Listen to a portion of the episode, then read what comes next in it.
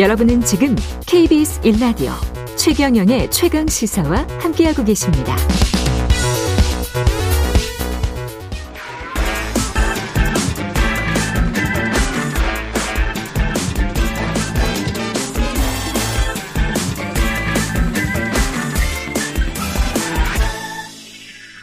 네, 아까 안철수 의원이 정부 견제론이 정부 지원론보다 높다. 이렇게 이야기했는데요. 그 부분에 대해서 한국갤럽이 자체 조사 8월 1일부터 8월 3일까지 조사한 결과가 있네요. 현 정부를 지원하기 위해 여당 후보가 많이 당선돼야 된다. 36%. 현 정부를 견제하기 위해 야당 후보가 많이 당선돼야 된다. 48%. 10%포인트 이상 차이가 나고요. 해당 조사에 따르면 무당층 비율은 32%로 집계됐습니다. 자세한 내용은 중앙선거 여론조사심의 홈페이지 참조하시면 됩니다.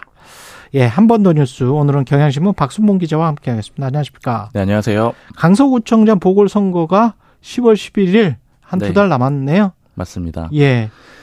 일단 보궐선거 왜 치러지는지 그렇죠. 요거 먼저 짚어봐야 될 것 같은데 예. 전임 강서구청장이 누구였는지를 좀 짚어봐야 돼요. 예. 김태우 전 강서구청장이었거든요. 예, 김태우. 국민의힘 소속이었고요. 그렇죠. 예.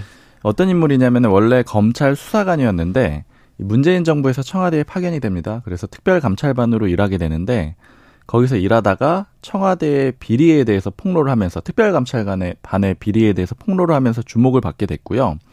당시 한 서른여 건을 폭로를 했는데 그 중에 대표적인 게 청와대 민정수석실이 유재수 음. 전 경제부 시장의 그 뇌물수수 혐의를 무마했다. 감찰하려고 예. 했는데 무마했다. 요거는 조국 전 민정수석을 겨냥한 그런 내용이 되는 거고요. 그랬었죠. 그리고 또 환경부 블랙리스트 사건 요런 내용도 폭로를 했습니다.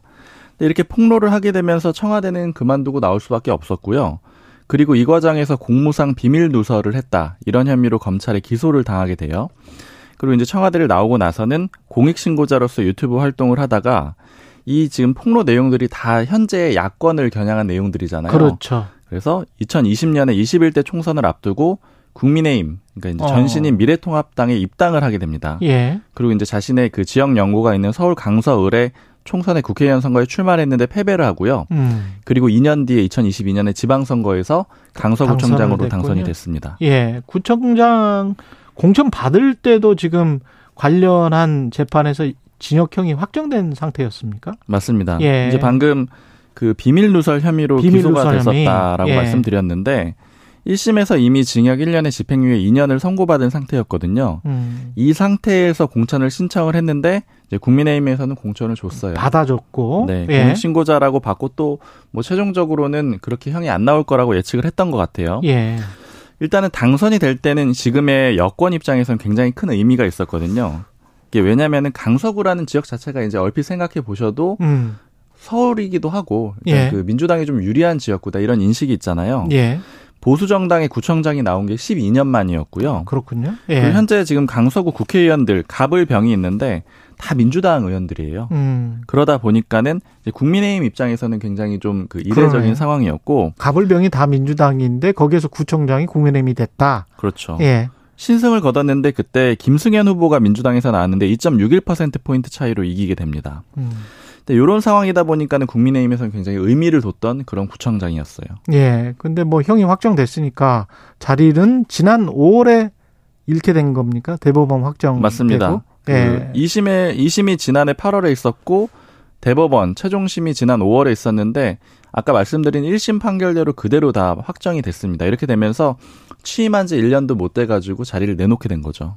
그러네요. 양당의 분위기는 국민의힘은 약간 침울할 것 같고 그렇죠. 민주당은 서로 하겠다고 할 사람들이 많을 것 같고 어떻습니까? 후보군 자체가 좀 달라요. 예. 그러니까 방금 국민의힘은 뭐 침울하지 않겠느냐라고 예. 하셨는데 일단 거론되는 후보가 없는 상태고 아 국민의힘은 거론되는 네. 사람이 없고. 예. 민주당은 후보가 좀 난립하고 있다 이렇게 볼 수가 있는데 예.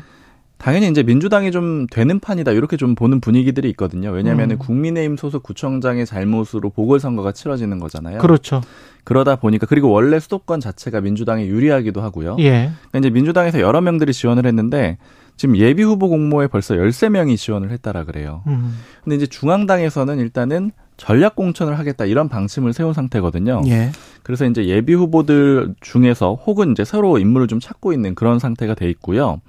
그리고 이제 아까 이 가불병 국회의원들이 다 민주당 소속이라고 말씀드렸잖아요. 예. 그러다 보니까 좀 이해관계가 걸려 있는 거예요. 왜냐하면 음. 이제 강서구청장에 뭐 자신이 지원했던 시의원이라던가 이런 사람들을 서로 넣기 위해 좀 노력을 하는 그런 과정들이 있거든요. 그럴 수 있네. 네, 예. 이해관계가 복잡해서 아직 후보군이 확정이 되지 않은 상태고요. 음. 게다가 아까 국민의힘이 후보를 아직 내지 않은 상태이고 거기는 확실히 할지 무공천 무공천인 거예요?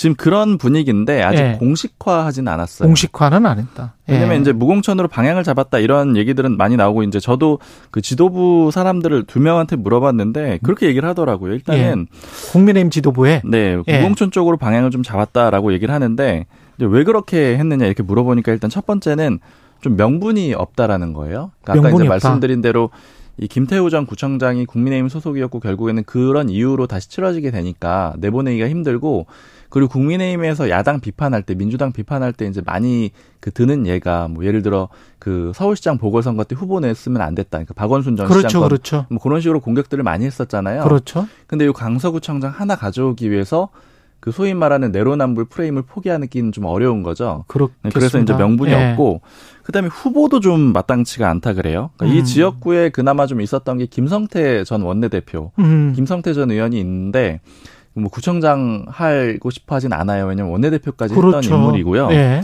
그리고 국민의힘에서 박대수 의원도 좀 거론이 됐었거든요. 박대수 의원은 왜 거론이 됐냐면 여기가 대한항공 노조위원장 출신인데 네. 아 그? 김포 쪽에 좀 이렇게 강서 이렇게 해가지고 좀 그렇죠. 지역구에 이 유관된 사람들이 많이 산다 이런 이유로 좀 추천이 있었는데 역시나 본인이 그 국회의원 한 다음에 구청장 하고 싶어 하지도 않을 뿐더러 음. 그 지역에 살지도 않는다 그래요. 그러니까 아, 그러다 그렇소. 보니까는 예. 이제 안 나오게 되는 거고 음.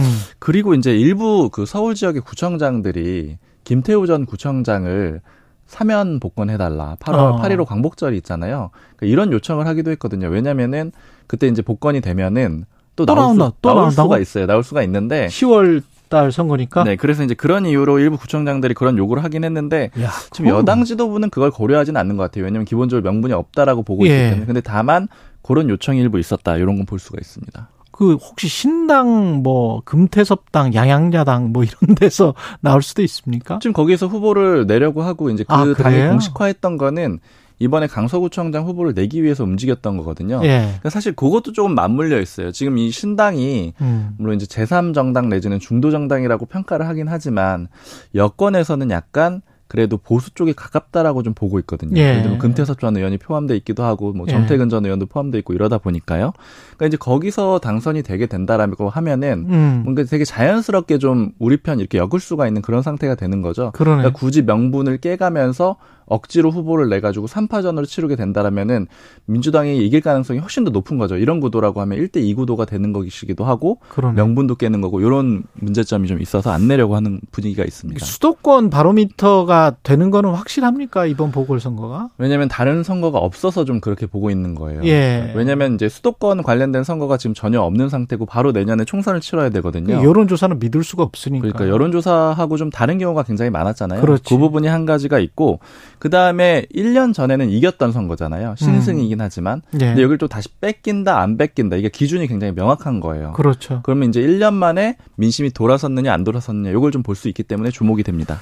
지금까지 경향신문 박순봉 기자였습니다. 고맙습니다. 감사합니다. KBS 일라디오 최경련의 최강사 2부는 여기까지고요. 3부에서는 권태선, 박문진 이사장 출연합니다.